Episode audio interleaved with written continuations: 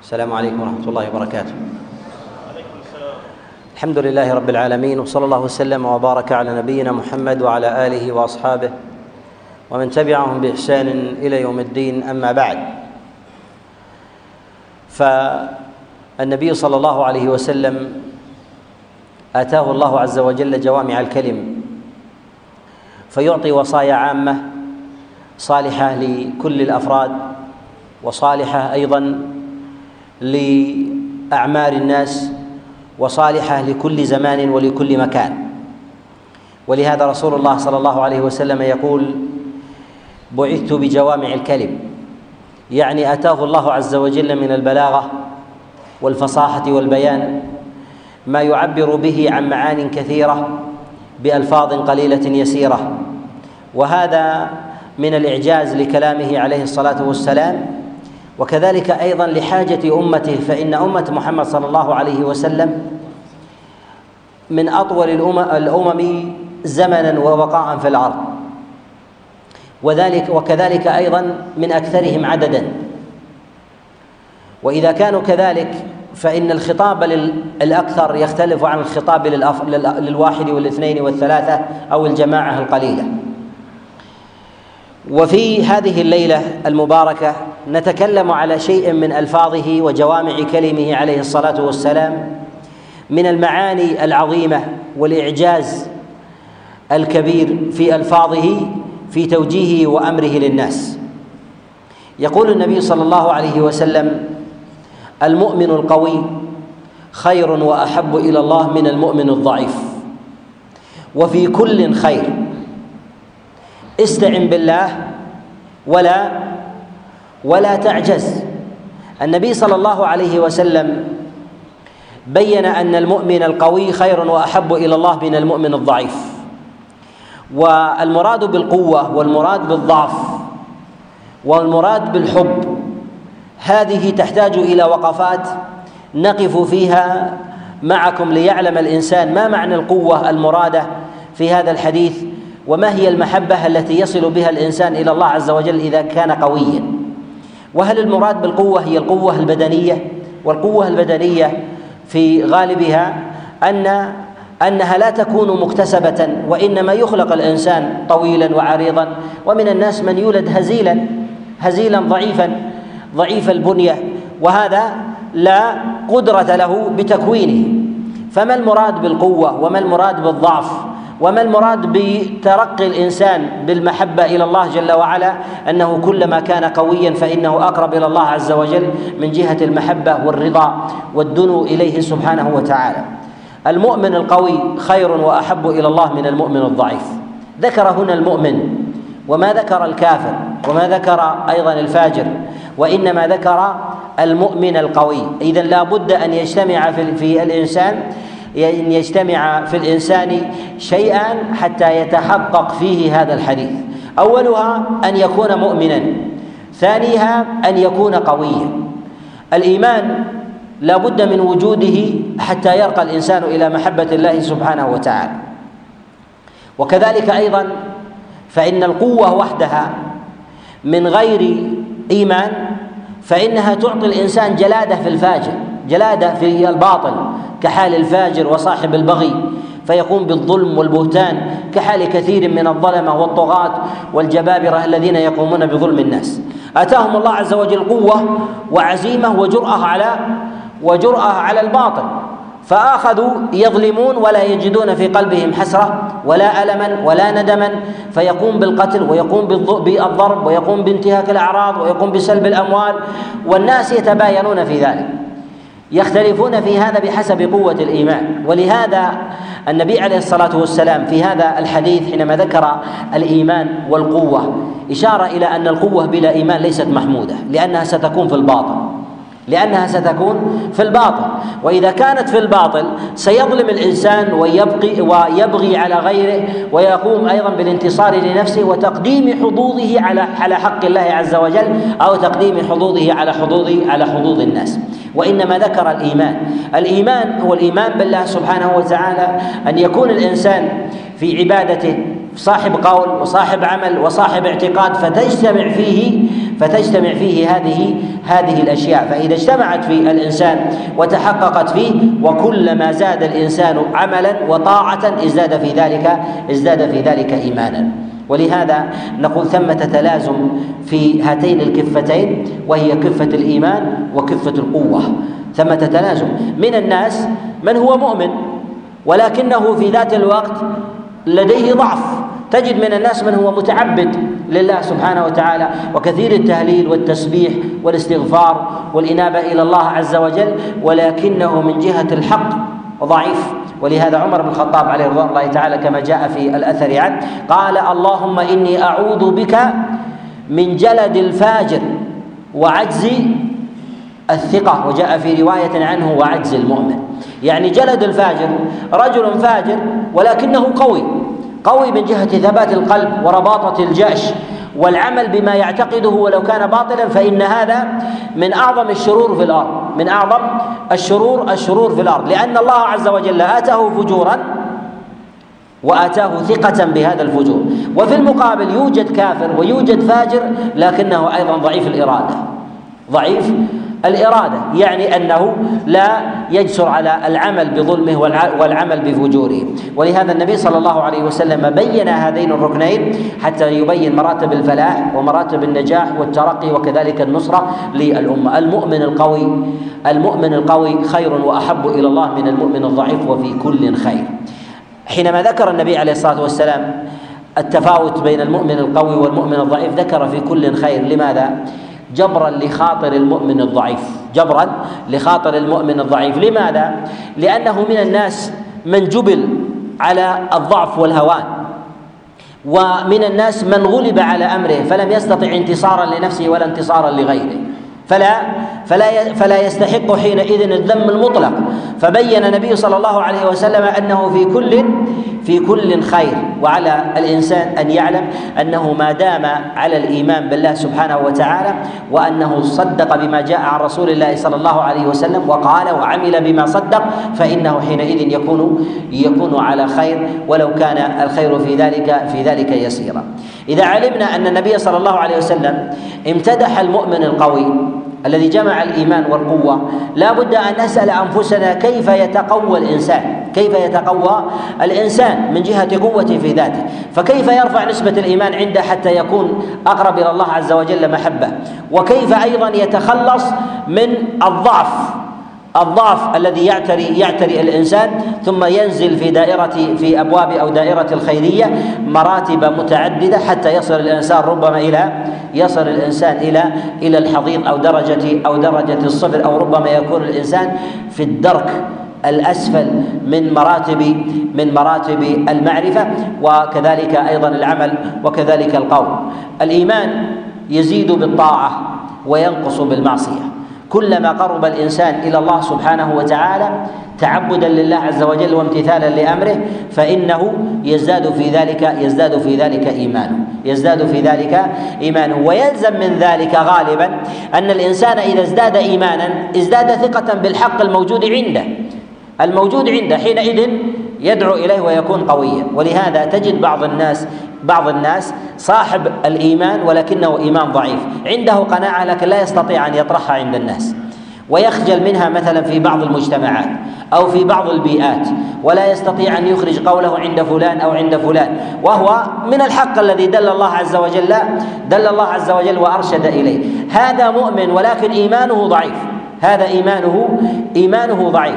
ولهذا نقول ثمة تلازم بين قوة الإيمان وقوة العزيمة التي ذكرها النبي صلى الله عليه وسلم أن المؤمن القوي خير وأحب إلى الله من المؤمن من المؤمن الضعيف. فيزداد الإنسان قوة في إيمانه وبالعبادة والتعرف على الله سبحانه وتعالى فكلما ازداد الإنسان إيمانا ازداد في ذلك قربا إلى الله سبحانه وتعالى.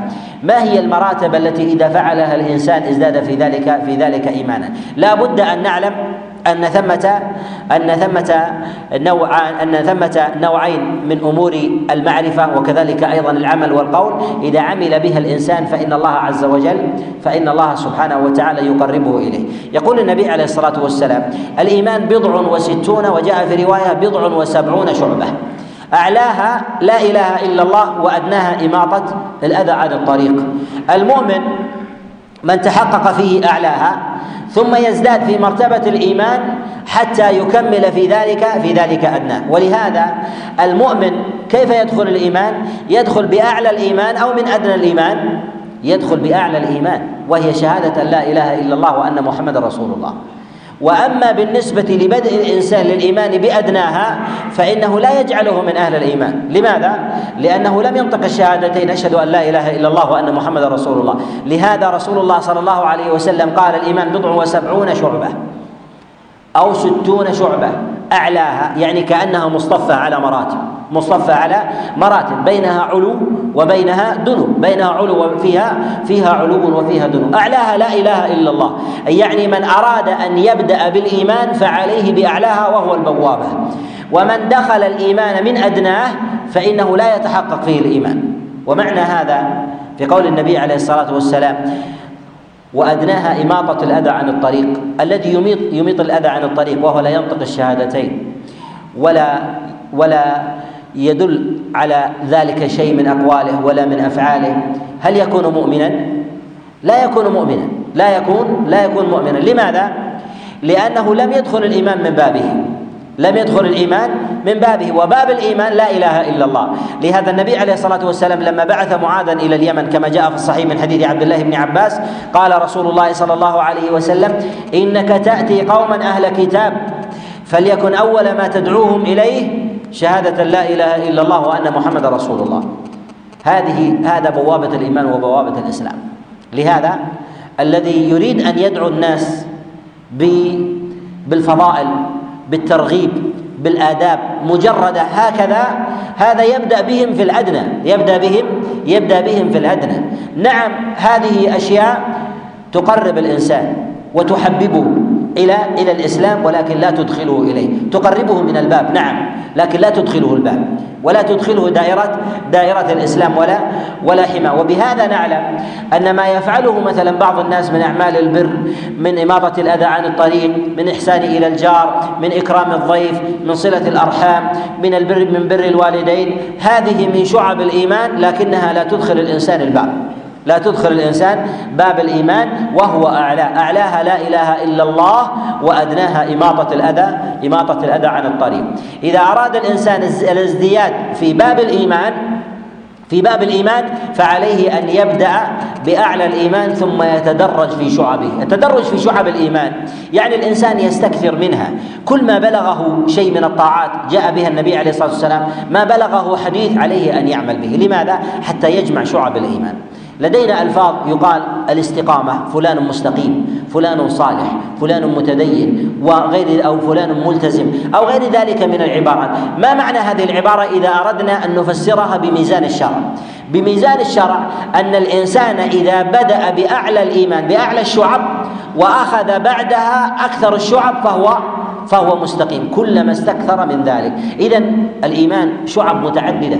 شعب متعددة ولهذا العلماء عليهم رحمة الله صنفوا في شعب الإيمان مصنفات عديدة. صنف في ذلك البيهقي عليه رحمة الله في وهو أيضا في كتابه هذا وهذب كتابا آخر لمتقدم في أبواب شعب الإيمان. صنف في ذلك مجلدات كثيرة جدا في أبواب في أبواب شعب شعب الإيمان. يعني ما جاء النبي عليه الصلاة والسلام من الحث والحظ عليه من العمل.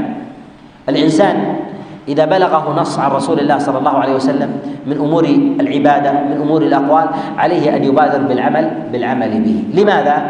هذا فيه جملة من الثمار منها أن الإنسان يزداد في ذلك إيمانا. منها أيضا أن الإنسان يزداد في ذلك حبا بمحمد صلى الله عليه وسلم. لأن لازم الحب الاتباع. قل إن كنتم تحبون الله فاتبعوني يحببكم الله. يعني البرهان على محبة الله وعلى رسول الله هو أن تتبع أن تتبع الله في كتابه ورسول الله صلى الله عليه وسلم فيما يبلغ عن الله جل جل في علاه. ولهذا علامة الحب الحقيقي هو الاتباع. الإنسان يقول إني أحب والدي وأقدر والدي وابر والدي لكن إذا أمره الأب لا ياتمر وإذا نهاه الأب لا ينتهي. هل هذا يحب والديه أو عقبهما؟ عقبهما. إذا قوله بمحبة والديه ادعاء وليس ادعاء ليس هذا ادعاء وليس من الحق في شيء وإنما هو يدعي لأن علامة البر والمحبة للوالدين أن يكون الإنسان عاملا بما يحب في قلبه ولهذا بعض الناس يقول حينما يؤمر بخير ويؤمر بعمل أو غير ذلك لماذا لا تصلي؟ لماذا لا تفعل شيء من أعمال البر؟ أنت مسلم بالاسم يقول الإيمان ها هنا، هل يصح هذا منه؟ لا يصح هذا منه هل للابن أن إذا قال له أبوه لماذا لا تبر الوالدين يقول البر ها هنا؟ لا يمكن أن يكون هذا لأنه إذا كان التقدير في القلب لابد أن يكون ذلك في لابد أن يكون في عمل الجوارح. لابد أن يكون في عمل في عمل الجوارح. ولهذا يقول العلماء من السلف والخلف من أهل الحق والاتباع أن الإيمان قول وعمل واعتقاد. إذا أردت ان إذا أردت أن تعرف أن الإنسان على إيمان صحيح فانظر إلى قوله وانظر إلى عمله فإن هذا برهان على برهان على باطنه والبواطن في ذلك إلى الله إلى الله سبحانه وتعالى. وهذه الشعب التي أخبر عنها النبي عليه الصلاة والسلام نجد أن منها شعب قولية وشعب عملية وشعب اعتقادية ومتنوعة ومنها شعب يومية يفعلها الإنسان ومنها حوله. لهذا ينبغي الإنسان أن يعرف ماذا أرشد إليه رسول الله صلى الله عليه وسلم من الأقوال والأعمال. على ماذا دل ذلك من آه، من النصوص في الوحي من كلام الله وكلام رسول الله صلى الله عليه وسلم؟ أكثر الناس استقامة أكثر الناس تدينا هم الذين يأخذون يأخذون شعب الإيمان ويستكثرون منها. أكثر الناس اخذا هو أقرب إلى الاستقامة. الاستقامة والتدين ليس شعبة واحدة ليست شعبة واحدة ليس إعفاء اللحى كاف في استحقاق التدين أو الاستقامة. ليس أيضا الصلاة وحدها كافية في الاستقامة والتدين أو غير ذلك. ينظر إلى الجوانب الأخرى. الزكاة. هل تصوم رمضان؟ ربما تصلي أو لا أو ربما تصلي ولكن لا تصوم. ربما تكون بار ربما تكون تؤدي الصلوات الخمس لكنك عاق لوالديك تسب الوالد وتسب الأم أو غير ذلك وأنت تؤدي الصلاة. وهذا يوجد في الناس هذا لا يمكن أن يكون مستقيما. لماذا؟ لأنه ترك شعبة عريضة من شعب من شعب الإيمان. لهذا نقول إن الإنسان إذا أراد أن يعرف شعب الإيمان الذي يحتق الذي يستحق بها يستحق بها التدين والاستقامة والقرب من الله أن يبدأ بأعلى شعب الإيمان ثم ينزل إلى ادناها واحدة واحدة. ثم أيضا من الأمور المهمة في هذا في هذا الباب أن من تسويل إبليس على بعض الصالحين متعبدين على أهل الإسلام عموما أن يدخل عليهم بالمفضولات من مراتب الإيمان وشعبه حتى يشغله عن الفاضلات المهمات العظيمة عن الفاضلات والمهمات العظيمة. إذا قال النبي عليه الصلاة والسلام الإيمان بضع وسبعون أو بضع وستون شعبة أعلاها لا إله إلا الله وأدناها إماطة الأذى عن الطريق. اذا هي على مراتب. كحال الارفف يبدأ بهذه ثم ينزل في هذه ثم ينزل في هذه. بعض الناس لديه حب العمل وحب الطاعة ويحب العمل. لكن لا يحب المشقة أو لا يحب الكلفة أو يجد الشيطان في قلب هذا الطائع وهذا المقبل على الله سبحانه وتعالى فيه اندفاع يذهب ويشغله بمرتبة دنيا حتى يشبع في ذلك نهمه حتى يشبع في هذا في هذا النهم لماذا؟ لأن هذا مقبل على الله سبحانه وتعالى فإلى ماذا يوجهه؟ يوجهه إلى المفضول أو يوجهه إلى الفاضل؟ يوجهه إلى المفضول لأن الشيطان ليس ربا يحجب الإنسان ويستطيع أن يصده ويصد عن أبواب الخير هو لا يستطيع لكنه يسايسك ويدافعك ويحاول أن يصدك هنا وأنت تغالبه بإرادتك وعزيمتك وتوكلك واعتمادك على الله سبحانه وتعالى. فإذا وجد منك قوة قال هذا هذا من أمور الخير. ثم أشغلك في دائرة ضيقة ضيقة تفرغ فيها طاقتك وعزيمتك في الإقبال على على الخير. لماذا؟ لأنه لا يريد بك أن ترتفع إلى إلى المراتب العليا في مراتب في مراتب الإيمان. لهذا الإنسان يزداد إيمانا. يزداد إيمانا بأخذه لشعب الإيمان والاستكثار منها ونقول من الوصية للمسلم أنه إذا اراد إذا أراد أن يكون من أهل الاتباع والمحبة لرسول الله صلى الله عليه وسلم أن يكثر من ماذا؟ أن يكثر من الطاعات والطاعات إما أن يكثر من نوع واحد جاء عنه عن النبي عليه الصلاة والسلام من الصلاة الصدقة التسبيح التهليل التحميد بر الوالدين صلة الأرحام الإحسان إلى الجار وغير ذلك من المكارم والفضائل التي حث عليها رسول الله صلى الله عليه وسلم. كذلك أيضا أن لا يبلغك شيء جاء عن النبي عليه الصلاة والسلام أنه فعله احرص عليه قدر وسعك ولو كان مرة واحدة. ولهذا كان السلف عليهم رحمة الله ما بلغهم عن النبي عليه الصلاة والسلام أنه فعل شيء إلا فعلوه ولو كان شيئا يسيرا. لماذا؟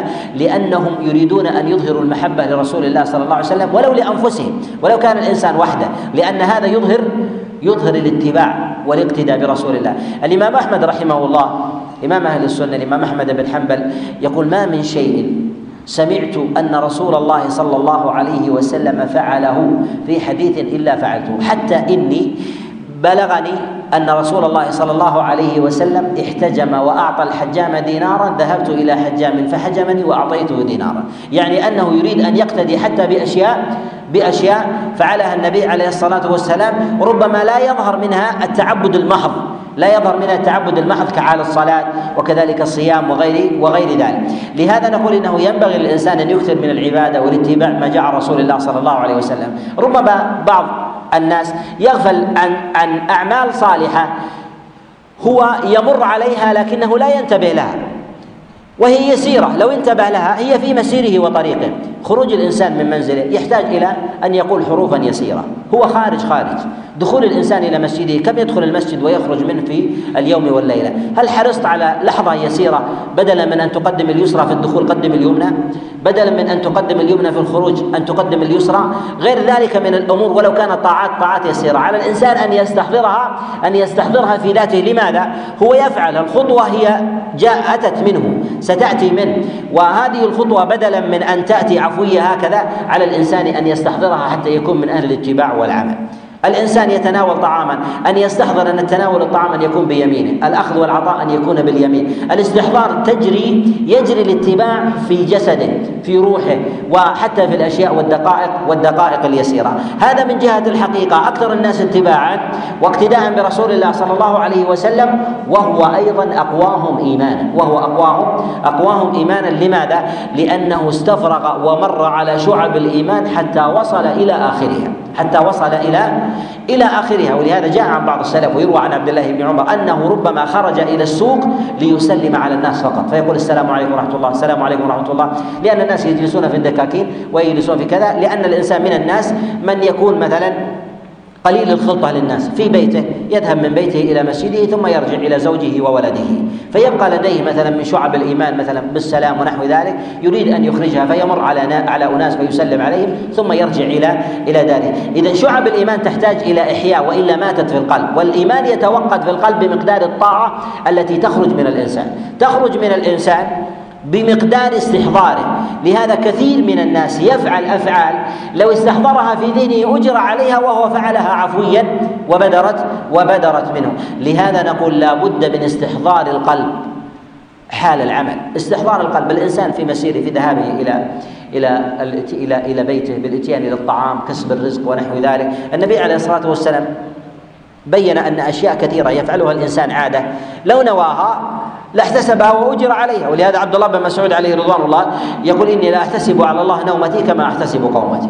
يعني كما الإنسان يحتسب القيام وهو مستحضر الذهن يحتسب ويقول استعنا بالله توكلنا على الله أريد أن أذهب إلى العمل أو أذهب إلى القود أريد ان أن أكسب كذا.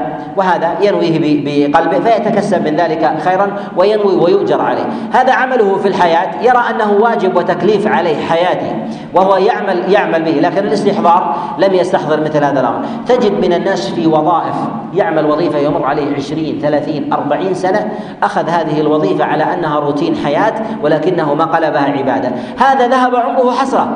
هذا ذهب عمره حسرة دنيوي. ولكن لو قلبها نية لأجر على كل خطوة وأجر على كل لقمة يطعمها أهله. ولهذا النبي صلى الله عليه وسلم يقول حتى اللقمة يضعها الرجل في في امرأته في في في في امرأته يؤجر يؤجر عليه. الإنسان يأتي بكيس طعام يأتي بشيء من المتاع إلى إلى أهله وذريته يقوم بالإتيان بها. نعم يستمتع بطعام أولاده بابتسامتهم بشبعهم بسترهم بإدخال السرور عليهم. يوجد متعة فطرية لكن ينبغي أيضا أن نستحضر من ذلك جانب التعبد في هذا والاتباع حتى يجمع من ذلك الإيمان. ولهذا أقوى الناس إيمانا الذي يستحضر بقلبه أعماله التي التي يفعلها. لهذا تجد كثير من الناس هو أصحاب خير تجد من الكفار سواء كانوا من الملاحدة الذين لا يؤمنون بالله أو تجد من الوثنيين من البوذيين أو غيرهم أو تجد من اليهود والنصارى. من لديه بر كثير في الناس ولديه صدقة أو ربما يوقف ملايين مملينة ويفعل ويكفل الأيتام ويرعى دور رعاية للمرضى ومرضى السرطان والإيدز ويضع جمعيات ويغيث ويغيث الملهوفين والمنكوبين. لكن هذه رغبة ينظر إليها على أنها أحاسيس. إنسانية إنسانية فقط. وهذا لهذا نقول هذه الشعبة الموجودة في ذاك قد توجد لكن بمقدار التعاملات في مسلم. فيقوم مثلا بالإحسان يقوم بالإحسان على ولده الإحسان على جاره أو نحو ذلك لكنه لا يستحضر من ذلك التعبد والنية والنية الصادقة. فالنية الصادقة في ذلك هي التي تقلب العادات إلى إلى عبادات تقلبها إلى عبادات يؤجر يؤجر عليها عليها الإنسان. وهذا أيضا من المكاسب التي يقوى بها الإنسان من جهة من جهة من جهة إيمانه. فعلى هذا الواجب على الإنسان أن يتفقه بشعب الإيمان. ما هي شعب الإيمان؟ النبي عليه الصلاة والسلام أرشد إلى ماذا؟ أرشد إلى إلى ماذا؟ وما هي الأمور التي أرشد أرشد إليها لهذا الناس الإنسان بمقدار جهله بالعبادات بالتوجيهات التي أرشد إليها النبي صلى الله عليه وسلم بمقدار جهله يكون لديه التضاد والتعارض ويشبع قلبه بعاطفة لا تغني عنه من الله عز وجل شيئا. كثير من الناس يفعلون بر في الدنيا لكن يوم القيامة تكون هباء منثورا لأسباب. منها أنه يفعل هذه الأشياء ليست لله. يفعل هذه الأشياء ليست ليست لله. ومنها أيضا أنه يفعل أشياء وهو ليس من أهل الإسلام وليس من أهل الإيمان. لهذا الله عز وجل في حسنات المشركين وحسنات الكفار التي يفعلونها في الدنيا. يعجل الله عز وجل لهم حسنات في الدنيا. يعجل الله عز وجل لهم حسنات في الدنيا. كذلك أيضا من الناس من يفعل من أمور البر يريد الحمد ويريد الذكر الحسن. لا تنفعه ولهذا لما ذكر النبي عليه الصلاة والسلام ابن جدعان وذكر النبي عليه الصلاة والسلام أيضا آه، آه، حاتم الطائي ذكر النبي عليه الصلاة والسلام أنه أراد شيئا فوجده. لما ذكرت ابنة حاتم لرسول الله صلى الله عليه وسلم أنه كان يقرئ الضيف ويعين المحتاج فقال النبي عليه الصلاة والسلام ان إن أباك أراد شيئا فوجده فإنه لم يقل يوما رب اغفر لي خطيئتي يوم الدين. هو يفضي إلى الله لا يفضي إلى الناس. إذا كان يفضي إلى الناس هم يكافئونه. أما الله سبحانه وتعالى هو ما سأل الله ولا يؤمن ولا يؤمن بالله عز وجل وهو مشرك. وعلى هذا اذا وجه شيئا لرغبة فاذا تصدر منه ويجازيه من قصده في ذلك. لهذا الله سبحانه وتعالى يقول كما جاء في الصحيح في الحديث أبي هريرة في الحديث القدسي قال أغنى أنا أغنى الشركاء عن الشرك. أنا أغنى الشركاء عن الشرك. من أشرك معي شيئا تركته وشركه معنى هذا الحديث أنا أغنى الشركاء عن الشرك. الناس إذا تشاركوا في مال أو تجارة أو مؤسسة أو غير ذلك تشاركوا مثلا بخمسين بالمئة اثنان تشاركوا بهذا أو ثلاثة تشاركوا بثلاثين أو ثلاثين أو مثلا بعشرين وعشرين وستين أو غير ذلك بمقدار الحصص. ألا يتنافسون على أخذ الأكثر؟ كل يريد النصيب الحصة أن تكون أن تكون عليه؟ نعم. الله عز وجل الله عز وجل بين أنه عكس ذلك. إذا جعل الإنسان في عمله واحد بالمئة لغير الله الله عز وجل أعطى أعطى التسعة وتسعين لذلك الواحد. لا أريد أن يشاركني في ذلك في ذلك أحد. ولهذا الله سبحانه وتعالى يقول أنا أغنى الشركاء عن الشرك. من أشرك معي شيئا تركته شركه تأتي لله عز وجل بصدقة تتصدق وتنوي بشيء من هذه الصدقة لغير الله سبحانه وتعالى كان يكون واحد من مئة. الله سبحانه وتعالى يعطي التسعة وتسعين التي جعلتها جعلتها لله سبحانه وتعالى والواحد لغير الله يقول التسعة وتسعين هي لفلان. لا يريدها الله عز وجل اذهب إليه هو الذي يعطيك أجرا.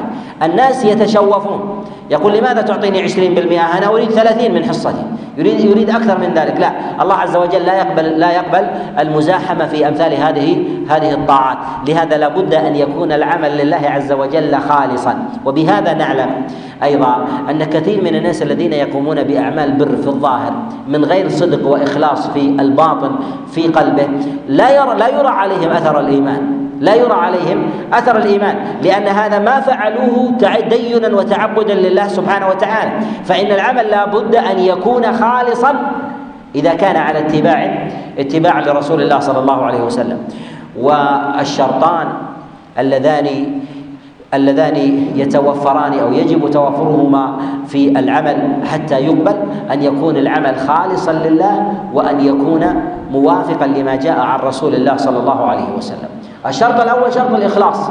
الإخلاص لله عز وجل إذا فعلت عمل لله عز وجل لا بد إذا أردت أن تعمل عملا لله عز وجل لا بد أن يكون كاملا لله لا تشرك مع الله عز وجل شيئا فيه.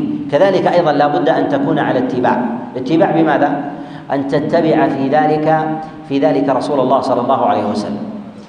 ولهذا نعلم أن الذين يحدثون عبادات لم يشرعها رسول الله صلى الله عليه وسلم وهم مخلصون. وهم مخلصون لله عز وجل. هل يؤجرون على ذلك؟ لا يؤجرون على هذا. لماذا؟ لأنه يتدين لله عز وجل بما لم يشرعه الله سبحانه وتعالى.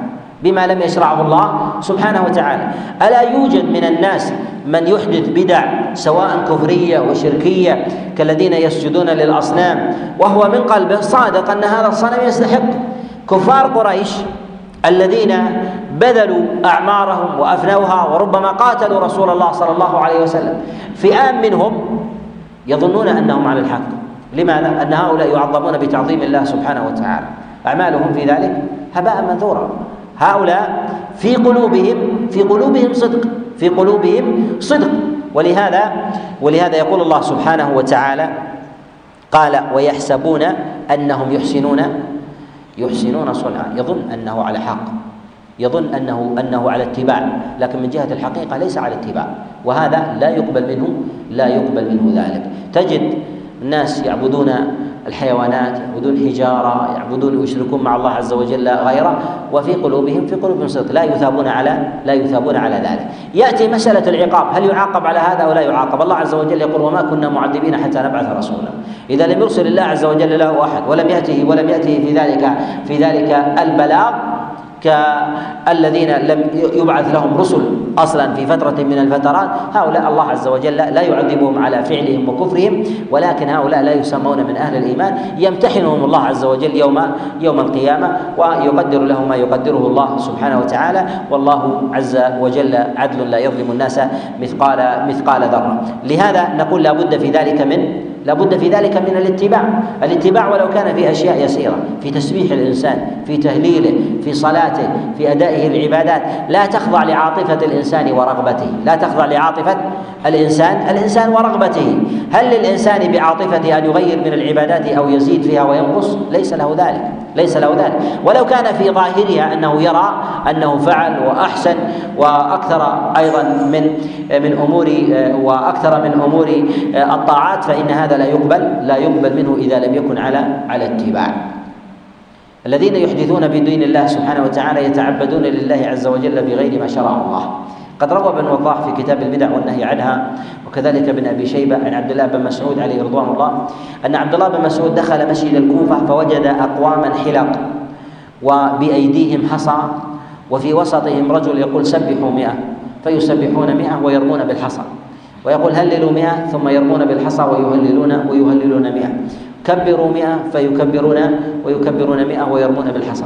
عبد الله بن مسعود يشاهدهم وهو واقف على رؤوسهم فقال عدوا سيئاتكم. عدوا سيئاتكم. يعني أنتم تعدون سيئات لا تعدون حسنات. قالوا يا أبا عبد الرحمن ما أردنا إلا إلا خيرا. قال كم من مريد للخير لم يجد. ويحكم يا أمة محمد. هؤلاء هذه آنية رسول الله صلى الله عليه وسلم لم تكسر وثيابه وثيابه لم تبلأ وأصحابه متوافرون. أما إنكم على ملة هي أهدى من ملة محمد وأنكم مفتتحوا باب ضلالة. يعني أنكم تفعلون شيء لم يأتي به رسول الله صلى الله عليه وسلم.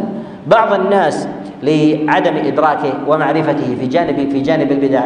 يفعل أشياء لم يأتي فيها الدليل ويقول الله عز وجل لا يعذبني بمثل هذا. أنا أسبح الله. الله يعذبني؟ يقول لماذا تسبحني؟ لا لا يقول الله عز وجل هذا لعبده. لهذا عبد الله بن مسعود عليه رضوان الله لما صلى الفجر ولما ذهب إلى كان في صلاة الفجر وصلى بجواره رجل. وسنة الفجر ركعتين أو أكثر. سنة الفجر ركعتين. صلى رجل بجواره ركعتين وابن مسعود يرقبه. فلما سلم من الركعتين قام يصلي يصلي ركعتين. فجذبه ابن مسعود عليه رضوان الله. حتى قطع صلاته الرجل فقال ما تريد؟ قال إنما هما ركعتان. يعني لا تزد عليهما. قال ذلك الرجل لابن مسعود. أترى أن الله يعذبني بالصلاة؟ قال ابن مسعود لا يعذبك الله بالصلاة لكن يعذبك بترك السنة. يعذبك بترك السنة. إذا كانت الرغبة على هذا على على هذا الإنسان الذي الذي آه، يصلي الفجر أربع ركعات في الظاهر أفضل أو الذي يصلي ركعتين؟ في الظاهر أفضل. في الظاهر أفضل. ولكن هل هو على حق أو على باطل؟ على باطل. لكن هل له أن يقول الله يعذبني وأنا أضع جبهتي لله؟ الله لا يعذبك على هذه الفعلة لا. لا تأتي بالعاطفة. وتقول أنا أضع جبهتي لله وأبكي لله ثم أصلي عشر ركعات وأنت ركعتين وتريد أن الله يعذبني بالعشر وينجيك بالركعتين؟ هذه عاطفة وليست عاطفة؟ هذه عاطفة. الله عز وجل أنزل دينه على رسول الله صلى الله عليه وسلم ويقول اليوم أكملت لكم دينكم وأتممت عليكم نعمتي ورضيت لكم الإسلام دينا. رضي الله لنا هذا الذي كمل الزيادة رضيها الله وما رضيها؟ ما رضيها. كل شيء تزيد في دين الله الله لم يرضه لك. الله عز وجل لم يرضى لم يرضى لك. ولهذا وجب علينا الاتباع والاهتداء والاقتداء بسنة رسول الله صلى الله عليه وسلم. ولو كانت الأمور برغبة الإنسان لتعدلت الفرائض وتغيرت وتبدلت. يأتي في جيل من يجعل الفجر ثلاث ركعات ثم يأتي جيل بعد ذلك يقول الذين مضوا ليسوا باخر منا سنريد أن نجعلها أربع. ثم يأتي الذي بعده يقول الذين سبقونا ليسوا باخر منا نريد أن نجعلها خمسا أو ستا أو سبعا أو ثمانا أو تسعا وغير ذلك ويزيدون ما ما يشاءون. أو تجد هؤلاء يصلون خمسا وذلك عشرا بكل حينئذ تضيع الشريعة وكمال دين الله سبحانه وتعالى وإحكامه. الله جل وعلا أنزل كتابه على رسول الله صلى الله عليه وسلم فيه تفصيل كل شيء. فيه إحكام لدين الله وشرائعه وأمور العبادة فعلى الإنسان أن يكون وقافا وقافا عليه. لهذا جانب العبادة جانب العادة من أمور الناس افعل ما تشاء وابتدع ما تشاء البس ما تشاء وابني ما تشاء وازرع ما تشاء. الله عز وجل حرم عليك أشياء يسيرة. هو الذي خلق لكم ما في الأرض جميعا. يعني كل شيء خلقه لك ما خلقه ضدك خلقه لك أن تستعمله. اذا المحرمات قليلة بالنسبة للمباحات وليست قليلا؟ لهذا الله سبحانه وتعالى يذكر أسماء المحرمات وما يذكر أسماء المباحات. لماذا؟ لأن الأصل أنها مباحة. الأصل أنها أنها مباحة. وأباحها الله عز وجل للإنسان أن يأكل ما يشاء أن يشرب ما يشاء أن يلبس ما يشاء. حرم الله عز وجل عليك أشياء معدودة يعدها الإنسان بأصابع يديه من جهة المأكولات أو كذلك أيضا ما يأتي مثلا من الملبوسات من جهة الحرير للرجل لبس الذهب والفضة لا لباس الشهرة وأضرابها مما حرمه الله عز وجل عليه. ما عدا ذلك البس من القط والكتان والألوان وكذلك النسيج البس ما ما تشاء مما أحله الله سبحانه وتعالى لك. كذلك أيضا من المأكولات. حرم الله عز وجل عليك أصناف يسيرة. حرم الله سبحانه وتعالى عليك أصناف يسيرة لحكمة ونوع من الاختبار وأباح لك ما عدا ما عدا ذلك وعليه يعلم الإنسان صاحب الإيمان القوي الذي يكون على اتباع وهدى. النبي عليه الصلاة والسلام يقول المؤمن القوي خير وأحب إلى الله من المؤمن الضعيف. عرفنا كيف يزداد الإنسان قوة يزداد إيمانا ويقينا فيكون أحب إلى الله سبحانه وتعالى. أنه كلما ازداد عبادة واتباع واقتداء ازداد في ذلك قوة. ازداد في ذلك قوة. وإذا ازداد في ذلك قوة فإنه يكون أكثر الناس تأثيرا. يكون أكثر الناس تأثيرا. لهذا قال النبي عليه الصلاة والسلام خير وأحب إلى الله من المؤمن من المؤمن الضعيف وفي كل خير. يعني كلاهما على إيمان وعلى خير. والله عز وجل لا والله عز وجل جعل العاقبة لأهل الإيمان في الجنة ولكن التفاوت في ذلك أن الناس يتفاوتون. وفي هذا الحديث دليل على ماذا؟ دليل على زيادة الإيمان ونقصانه. زيادة الإيمان ونقصانه. الناس يتفاوتون. ما يظن الإنسان أنه آمن بالله وملائكته وكتبه ورسله وآمن بمحمد صلى الله عليه وسلم وبكتابه أنه يستوي مع الصائم القائم. لا هؤلاء يتفاوتون. الناس مراتب. ولهذا جعل الله عز وجل الجنة درجات. الجنة درجات. ربما يرفع الإنسان بعمل يسير جدا يرفع يرفعه درجة. وربما أيضا بعمل بعمل كبير يفعله الإنسان لا يرتفع إلا ربع درجة. لماذا؟ كان العمل العظيم يرفع به الإنسان ربع درجة والعمل اليسير يفعله الإنسان ثم يرفع به درجة. السبب في هذا هو قلب الإنسان. قلب الإنسان قلب الإنسان إذا كان مقبل على الله بخلاف المعرض أو الساهي. لهذا تجد الناس صفا واحدا في الصلاة خمسين مئة مئتين تجد هذا تقبل صلاته كلها وهذا ربعها وهذا نصفها وهذا عشرة بالمئة منها. يتفاوتون ليسوا على مقدار واحد. السبب في هذا أن هذا دخل الصلاة وما عقل منها شيء ولا يدري ماذا قرأ الإمام وما سبح وماذا دعا لا يدري. يتحرك بصمت وعقله بعيدا عن الصلاة. هذا يختلف عن من كان حاضرا في قلبه حاضرا في صلاته كلها فحينئذ يكون القبول لديه في ذلك في ذلك أعلى. كذلك أيضا في جوانب المحرمات. في جوانب المحرمات. الإنسان قد يفعل سيئة صغيرة غير مكترث بعقاب الله وغير مكترث بها أو يفعلها فخورا مجاهرا بها هذه أعظم ممن يفعل كبيره وقلبه وجل وخائف من عقاب الله أن الله عز وجل ينزل ينزل عليه عقوبته يقول الزهري كما جاء في صحيح الإمام مسلم ذكر ذنبين عظيمين. يقول أعظم حديثين سمعتهما بلغني عن رسول الله صلى الله عليه وسلم ما حدثني بهما حميد عن أبي هريرة. أولهما وتأملوا بين المعاني الواردة في الحديث الأول والحديث الثاني والذي يقولهما أعجب حديثين سمعتهما عن رسول الله صلى الله عليه وسلم. أما الحديث الأول فهو أن أن الله عز وجل أدخل النار رجلا في هرة حبس في امرأة النار في هرة حبستها. لا هي أطعمتها ولا هي تركتها تأكل من خشاش الأرض. هذا أدخل النار بسبب مثل هذا العمل. أما الحديث الثاني فهو رجل كان في من كان قبلكم لم يعمل خيرا قط. لما حضرته الوفاة قال لأبنائه إن أنا مت فأحرقوني ثم اطحنوني ثم ذروني في الريح فوالله لئن قدر الله علي ليعذبني عذابا ما عذبه أحدا من العالمين. ففعل به أبناؤه ذلك ثم قال الله عز وجل لجسده وللأرض كوني فلانا فكان فلانا ثم قال ما حملك على هذا يا عبدي؟ قال خشيتك يا رب. قال قد غفرت لك. الحديث الأول امرأة دخلت النار في هرة. يعني هذا أكبر ذنب لديها لو كان لديها ذنب أكبر تدخل به أو لا تدخل بهذا؟ لو أنها قتلت آدمي تدخل بالآدمي أو تدخل بالهرة؟ أيهما أعظم؟ تدخل بالآدمي. اذا أعظم ذنب لديها هو حبس الهرة. انظروا للحديث الآخر. لم يعمل خيرا قط. اذا ماذا كان يعمل؟ كل أنواع الفجور. ماذا كان يعمل في الدنيا؟ إذا لم يعمل خيرا قط ماذا يوجد مقابل الخير؟ الشر. اذا جميع أنواع الشر التي لا تعد ولهذا قال لم يعمل خيرا قط. الشر عنده لا يحصى. بقتل وزنا وشرب خمر وفسوق وفجور وغير ذلك. هذه المرأة دخلت في هرة. يعني أن الذنوب التي فوق الهرة غير موجودة. ولهذا ما ذكرت في هذا الحديث. لكن لماذا أدخل الله عز وجل الهرة في المرأة في الهرة في النار؟ وأخرج ذلك الرجل وغفر الله عز وجل لذلك الرجل.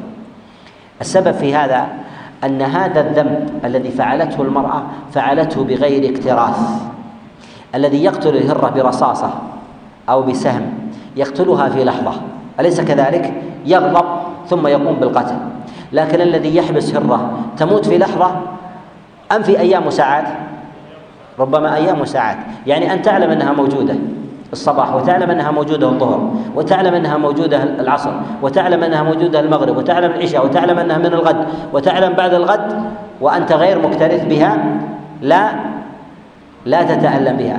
هذا ازدراء للمحرم أو ليس بازدراء المحرم ازدراء وعدم اكتراث وعدم اكتراث فاستحق حينئذ مثل هذا الذنب أن يكون عظيما عند الله سبحانه وتعالى. هذا كان يفعل ذنوب عظيمة وقلبه وجل. وقلبه وجل خائف. فحينئذ غفر الله سبحانه وتعالى له. جاء في حديث أبي هريرة في الصحيح أن النبي عليه الصلاة والسلام قال بينما امرأة بغي. من بني إسرائيل. المرأة البغي الذي تتخذ الزنا حرفة لم تزني مرة واحدة لا. ما اتخذت الزنا حرفة لها تتقوت منه. بينما امرأة بغي من بني إسرائيل تمشي فرأت كلبا يلعق الثرى من العطش. يعني يأتي إلى الثرى ويلعقه بفمه يلتمس الرطوبة. فيه شارف على الهلاك. قال فنزعت موقها وهو الخف من الجلد فنزلت في بئر ثم ملأت خفها ثم سقت الكلب فاستغفرت فغفر الله لها. لماذا ذكر النبي عليه الصلاة والسلام أمر الكلب؟ الكلب هو من أنجس الحيوانات. إذا إذا شرب من الإناء تغسله سبعا. وإذا اقتنى الإنسان الكلب من غير ما رخص الشارع به ينقص من أجله كل يوم قيراط. وذكر الكلب إشارة إلى أن ما فوق الكلب من مراتب الحيوان من, من البهائم من الطيور آه التي يجوز اقتناؤها أو ما يتعلق أيضا ببهائم الأنعام أو غير ذلك عنها أجر أعظم أجرا عند الله سبحانه وتعالى. لماذا هذه المرأة غفر لها بسقي الكلب انظروا إلى الربط في هذا. سقت الكلب قال فاستغفرت. استغفرت من ماذا؟ من البغي من الزنا الذي كانت فيه. لماذا ربطت هذا الفعل؟ تقول يا ربي اغفر لي بمثل هذا الفعل. فالقلب وجل ينتظر الفرص ينتظر الفرص التي تقرب إلى الله للولوج والفرار إلى الله.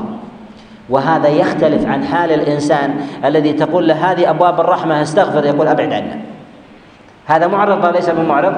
هذا معرض هذا أشد عقوبة عند الله عز وجل ولو كان الذنب يسيرا. ولهذا كثير من الناس إعراضه أعظم من ذنبه. إعراضه أعظم من ذنبه الذي يفعله. ولو فعل الذنب وهو مقبل ووجل على الله لكان أقرب إلى الله سبحانه وتعالى من غيره ممن يقترف نفس الذنب. لهذا الناس لا يتساوون في ذنب واحد ولو كان في ظاهره واحد واحد يفعله وهو وجل. وخائف من عقاب الله وخائف تأتيه المنية وهو يفعل كذا وهو يشرب الخمر أو وهو يزني أو وهو يسرق أو غير أو يعق والديه أو يؤذي جاره يخشى من هذه من, من هذا الأمر وينتظر التوبة ويغالب نفسه مثل ذلك بخلاف الإنسان الذي لا يكترث. ويتمنى أن يكون هذا في الغد وبعد الغد وإذا نصح كابر في مثل هذا فهذا أعظم عند الله سبحانه وتعالى. وربما الإنسان يفعل الذنب الواحد مرة واحدة وقلبه معرض. عن ذلك الذنب يكون أعظم عند الله ممن يكرر الذنب نفسه وقلبه وجل وقلبه وجل لهذا نقول إن إن القلوب تعظم الأعمال وتضعفها وكذلك أيضا تحقرها. فينبغي للإنسان أن يعلم أن حضور القلب في أمور العبادات حضور القلب أيضا في أمور المحرمات من من الوجل من الله سبحانه وتعالى عند فعل المحرم. الخوف من الله محاولة التخلص من ذلك الذنب ورجاء غفران الله عز وجل اللهج بالاستغفار. هذا من الأمور من الأمور التي تضعف جذوة ونار آه، وعقوبة العمل السيء وهو أقرب أيضا للغفران من الله سبحانه وتعالى. المؤمن القوي خير وأحب إلى الله من المؤمن من المؤمن الضعيف. عرفنا مسألة الموازنة كيف يكون الإنسان مؤمنا قويا كيف يكون ضعيفا كيف نفسر أن كثير من الظواهر التي تكون من الناس كثير عبادة لكن لا تظهر قوة الإيمان منه. مع أنه يصلي مع أنه يفعل أعمال بر لا تظهر من القوة. السبب هو هو فراغ الباطن من الإخلاص والصدق ومراقبة الله سبحانه وتعالى. لماذا يرحم الله عز وجل بعض أهل المعاصي ويعاقب بعض أهل الطاعات الذين يظهر منهم الطاعة؟ لماذا يعاقب الله عز وجل صاحب معصية صغيرة ويدع صاحب المعصية الكبيرة؟ ثمة دقائق وأمور لا ندركها. الله عز وجل يدركها منها بواطن ومنها ومنها ظواهر ولهذا الله سبحانه وتعالى لا ينظر إلى إلى صورنا ولا إلى أجسامنا وإنما ينظر إلى إلى القلوب التي في الصدور كما جاء عن رسول الله صلى الله عليه وسلم في الصحيح. النبي عليه الصلاة والسلام لما ذكر الإيمان وقوة وقوة صاحب الإيمان وأيضا فضلها على على المؤمن الضعيف ذكر النبي عليه الصلاة والسلام عدم العجز والاستعانة بالله. قال استعن بالله ولا تعجز. استعن بالله استعن بالله ولا تعجز. يعني أنك لا تسلم نفسك للضعف الذي أنت فيه وأن لا تقول أني والله أنا مقصر في الخير وأن تأقلمت على مثل هذا الأمر وبقيت عليه أو أن الله عز وجل لم يشأ لي هداية لا الله عز وجل لم يشأ لي صلاة لم يشأ الله عز وجل لي بكذا. فالله فالنبي صلى الله عليه وسلم يشير إلى المؤمن الضعيف ألا ألا يتكل على نفسه بل يستعن بالله. استعن بالله ولا تعجز. يعني ارفع من نفسك من جهة العمل حتى تكون تكون موازيا لذلك القوي. كذلك أيضا وهي رسالة المؤمن القوي أن يستعين بالله ولا يعجز. لماذا؟ وهو قوي. لماذا؟ يوصي النبي عليه الصلاة والسلام بالاستعانة وأن لا يعجز. لأن الإيمان لا يثبت إلا بالصبر ربما تنزل. ربما تنزل تنزل عن المرتبة التي أنت فيها بدلا من أن كنت تؤدي الفرائض والنوافل وتؤدي السنن الأخرى غير النوافل من صلاة الضحى وقيام الليل تبدأ بالنقصان. تقلل من صلاة الليل تقلل من النوافل المطلقة تقلل من السنن الرواتب تبدأ تضعف من جهة أداء صلاة الجماعة بدلا من أن كنت تكون تصلي الصلوات الخمس كلها تصلي أربعا ثم تصلي ثلاثا ثم تصلي ثنتين تحتاج إلى نوع من المغالبة ولهذا النبي عليه الصلاة والسلام يقول استعن بالله ولا تعجز لا تتكاسل أيها القوي اثبت واصمد وتوكل على الله حتى حتى تستوعب أكثر من ذلك وتقوى وأيها الضعيف أيضا استعن بالله عز وجل ولا تعجز. وكن أقوى أقوى من هذا حتى تثبت وتتمكن وتكون من أهل من أهل القوة. ولهذا قال النبي عليه الصلاة والسلام استعن بالله ولا تعجل. هنا الاستعانة بالله ذكر الاستعانة بالله وإشارة إلى أن الإنسان يجب عليه ألا يتكل على نفسه ويعرض عن الله. لهذا النبي صلى الله عليه وسلم أطهر الناس قلبا وأزكاهم نفسا. يقول النبي عليه الصلاة والسلام رب لا تكلني إلى نفسي طرفة طرفة عين. النبي عليه الصلاة والسلام نفسه أزكى النفوس وقلبه أزكى القلوب وأطهرها ومع ذلك يقول يا رب لا تكلني إليها. لماذا؟ لأن الله عز وجل هو الذي يقيم نفسك يقيم نفسك وهو الذي يعطيها القوة فأنت اعتمدت على شيء هو معتمد على الله. فتوكل على الله عز وجل يعينك الله سبحانه وتعالى. لهذا وجب على الإنسان أن يستعين بالله سبحانه وتعالى. كثير من الناس يقول لازم الاستعانة مع الأخذ بالأسباب. نعم الأخذ بالأسباب. ما هو المقدار الذي يأخذ الإنسان به بالأسباب؟ والمقدار الذي يأخذه مستعينا بالله سبحانه وتعالى. نقول أما الاستعانة بالله جل وعلا فإن الإنسان يجب عليه ألا يستعين إلا بالله. وأيضا يتأكد في حقه أن تكون استعانته دائمة عند كل سبب عند كل كل سبب. الإنسان حتى لو أراد أن أن يفتح ماء إناء أو أو يفتح بابا أو غير ذلك يقول استعنا استعنا بالله. هو يعلم أن الباب يفتح بقبضه ودفعه وهذا أيضا يفتح بكذا ولكنه أراد أن يبين لنفسه ثقته بالله وعجزه عن ذلك وأن الله عز وجل قادر أن يحول بينك وبين فتح الباب وأن الله عز وجل قادر أن يحول بينك وبين أن تخطو إلى مصلحة تريدها والله سبحانه وتعالى قادر أن يعيقك عن مقصود تريد تريد الوصول الوصول إليه. فاستعن بالله استعن بالله ولا تعجز. كذلك أيضا أن الإنسان الذي يأخذ بالأسباب ولا يعتمد ويستعين بمسبب الأسباب فإنه يورث يورثه ذلك هزيمة نفسية عند عند تعطل الأسباب. تعطل الأسباب. فيذهب الإنسان مثلا يريد يبحث عن وظيفة بحث اليوم وبحث غدا وبحث بعد غد وبحث بعد أسبوع وبحث بعد شهر أخذ بالأسباب. ثم الذي لا يستعين بالله عز وجل ويعتمد ويعتمد عليه ينقطع. المرة الأولى أو الثانية أو الثالثة ثم يدع ذلك. لكن إذا كان مستعينا بالله فإن طاقته في ذلك في ذلك أعظم. لأنه يتوكل على الله سبحانه وتعالى والله عز وجل يثبته ويعينه. ثم أيضا في قول النبي عليه الصلاة والسلام ولا تعجز إشارة إلى أن العجز هو أعظم ما يصيب الإنسان بالوهن وكذلك أيضا ينقص إيمانه ويصيبه بالفتور حتى يتعطل عن حتى يتعطل عن العمل. لهذا رسول الله صلى الله عليه وسلم يقول اللهم إني أعوذ بك من الجبن والبخل وغلبة الدين. وجاء في رواية والكسل. الكسل هو العجز العجز. لهذا كثير من الناس يحب أن يفعل هذا الشيء لا يجد لكن يجد أن ثمة حائل. ما هو الحائل؟ لا يدري. يقول لا أريد هذا الشيء. أو فيني كسل عن الذهاب.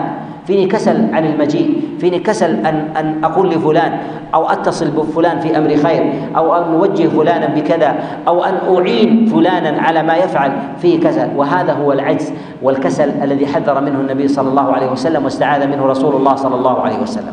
الاستعاذة من الكسل لماذا؟ لأنها علة داخلية في ذات الإنسان وهي علة باطنية. أعظم ما يثبط الإنسان هو عجزه عن عمل عن عمل الحق. والعجز في ذلك إذا أصاب الإنسان تعطل عن أشياء يعتقدها وربما فعل ضدها وربما فعل ضدها تلبية تلبية لرغبته. الإنسان ينوم مثلا أو ينام آه، عن صلاة الفجر أو إذا قيل له قم صلي السنة الفلانية أو أوتر في الليل يقول الوتر أريد أن أقوم الوتر لكن أتوضأ ثم آتي أصلي هذا يتعبني ويحدث نفسه. أريد أن أركن إلى النوم. صلاة الضحى لماذا لا تؤدي الضحى؟ أريد أن أن أعمل. أريد أن أنهي هذا الشيء الذي في يدي. أريد أن أتناول الطعام الفلاني أو المشرب الفلاني أو يتكئ أو غير ذلك. أريد أن أرتاح بعد قليل أو نحو ذلك. هذا هو الكسل وكذلك أيضا أيضا العجز. فينبغي للإنسان أول ما يلتجئ إلى الله عز وجل منه هو من نفسه التي في داخله لأنها هي العدو الدائم الملازم. هي العدو الدائم. شياطين الإنس والجن ليسوا بملازمين وليسوا أصحاب قوة دائمة على الإنسان. الشيطان الانس ربما لا يرافقك. لديك صديق سيء أو جار سيء أو زميل في العمل سيء ربما لا لا تلقاه إلا في كل يوم في الإجازات لا تراه أو ربما لا تراه إلا في مناسبات تلتقي أنت وإياه. لكن أيضا أنت تملك أيضا المفارقة. تملك بيدك وإرادتك أن تفارق هذا الرجل أو تبتعد عنه. ثم أيضا هو ليس ملازما لك. كذلك أيضا ثمة وسائل كثيرة يستطيع الإنسان أن يبتعد أن يبتعد عن شيطان شيطان الجن. بالاستعانة منه طرد الشيطان. يستعيذ بالله عز وجل. أذكار الصباح والمساء وغير ذلك. مما يعين الإنسان على بعد الشيطان الشيطان عنه ويضعف. الأذان يبعد الشيطان ويولي وله ضرات وغير ذلك من الأحاديث التي تبعد. لكن النفس هي في داخلك. النفس في داخلك. ولهذا النبي عليه الصلاة والسلام في قوله لا لا تكلني إلى نفسي طرفة طرفة عين. لماذا؟ لأن النفس معك تنتظر الثغرات. وحاضرة معك على مدار الساعة. تنتظر ثانية حتى تسول لك أو تأتيك بخاطرة أو تفكر بقول أو تفكر بعمل حتى تصرفك عن عمل الخير وتوجهك إلى عمل إلى عمل الشر. فاستعاذ النبي عليه الصلاة والسلام في هذا الأمر اليسير وهو ثانية أو جزء من الثانية طرفة عين أو أقل أو أقل من ذلك. يستعيذ بالله أن الله عز وجل يكفيه هذه هذه الثغرات للنفس الأمارة بالسوء لهذا الله عز وجل يقول في لسان عبده قال وما أبرئ نفسي إن النفس لأمارة بالسوء إلا ما رحم ربي. النفس الأصل فيها أنها تأمرك بالسوء تأمرك بالسوء وربما تغلبك تغلبك. كثير من الناس يظن أنه جسدا واحدا إذا هو كيان كيان واحد. أنت كيان واحد لكن فيك اثنان فيك نفس وفيك عقل. النفس هي التي تأخذك إلى شيء خلاف ما يريده العقل. لهذا لو أردت مثلا أن تأتي إلى شخص يفعل الكبائر كالذين يسرقون. أو يروجون المخدرات أو يقومون بالقتل أو يقومون بالاغتصاب حينما تأتي إليه وتوقفه في طريقه وهو يذهب ليسرق وتسأله تقول السرقة تجوز أو لا تجوز ماذا يقول؟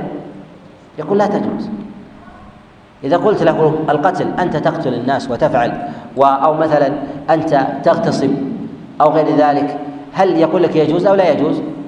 يقول لا يجوز من الذي تكلم ومن الذي مشى به؟ الذي تكلم العقل والذي مشت به النفس النفس الأمارة بالسوء ركبت العقل ثم مشى ثم ثم مشى بها ثم مشى ثم مشت به يعني سيرته كيفما كيفما يريد. ولهذا يتصارع العقل والنفس في الإنسان فإذا امتطت النفس العقل صيرته أينما يريد وهو صاحب عقل معه العقل. ولهذا إذا ضعفت النفس استيقظ الإنسان. كم من الناس إذا نزل به كرب ضعفت النفس من شراستها وقوتها وأقبل على الله ثم تذكر كل شيء تجلى له كأنها ستار فتحت عليه. أن الإنسان إذا بلغ السبعين بلغ الثمانين يذكر أياما كثيرة خالية أين أنا عن عبادة الله؟ لماذا فعلت كذا وكذا بجاري؟ لماذا فعلت كذا وكذا بأبي؟ لماذا فعلت كذا وكذا؟ بدأ عقله يكتمل ونفسه تضعف. بدأ عقله يكتمل ونفسه تضعف ضعفت جدا حتى تجلى تجلى له. وصغرت النفس حتى عن أن يركبها العقل بل زالت و وتلاشت وتلاشت في هذا. ولهذا نقول إنه ينبغي للإنسان أن يغالب نفسه. بماذا يغالب النفس؟ يغالبها بالاستعاذة من شرها. بالاستعاذة من شرها. وأن يلجأ إلى الله وأن لا يستعين إلا به سبحانه وتعالى. ولهذا النبي صلى الله عليه وسلم يقول استعن بالله ولا استعن بالله ولا تعجز. يعني كن مستعينا بالله. استعن بالله من شر النفس ووسواسها وخطراتها. استعن بالله إذا أردت عملا صالحا. وكذلك أيضا لا تعجز من جهة التواكل عليك أن تبادر بالعمل الصالح. ولهذا الله سبحانه وتعالى حث على العجلة في عمل البر. لماذا؟ لأن العجلة هي ضد العجز.